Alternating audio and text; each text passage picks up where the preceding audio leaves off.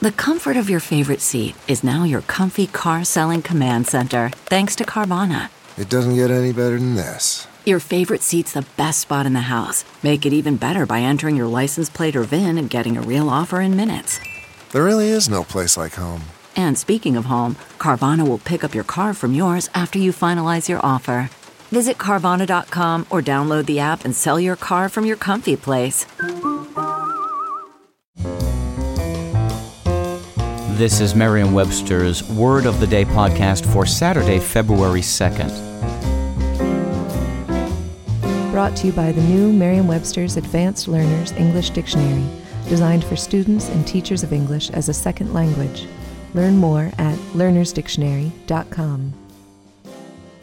The word of the day for February 2nd is largesse, spelled L A R G E S S E.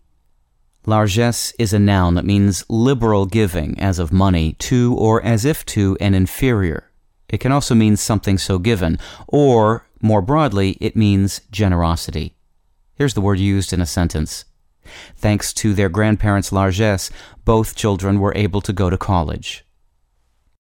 The word largesse, which can also be spelled without the last E, has been part of the English language since at least the 13th century. It derives via Anglo French from the Latin word largus, meaning abundant or generous.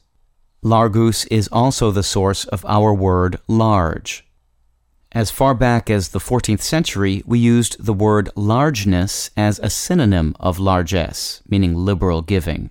In fact, that may have been the first sense of largeness, which has since come to refer to physical magnitude and bulk more often than to magnanimity. I'm Peter Sokolowski with your word of the day. Visit the all new learnersdictionary.com, the ultimate online home for teachers and learners of English.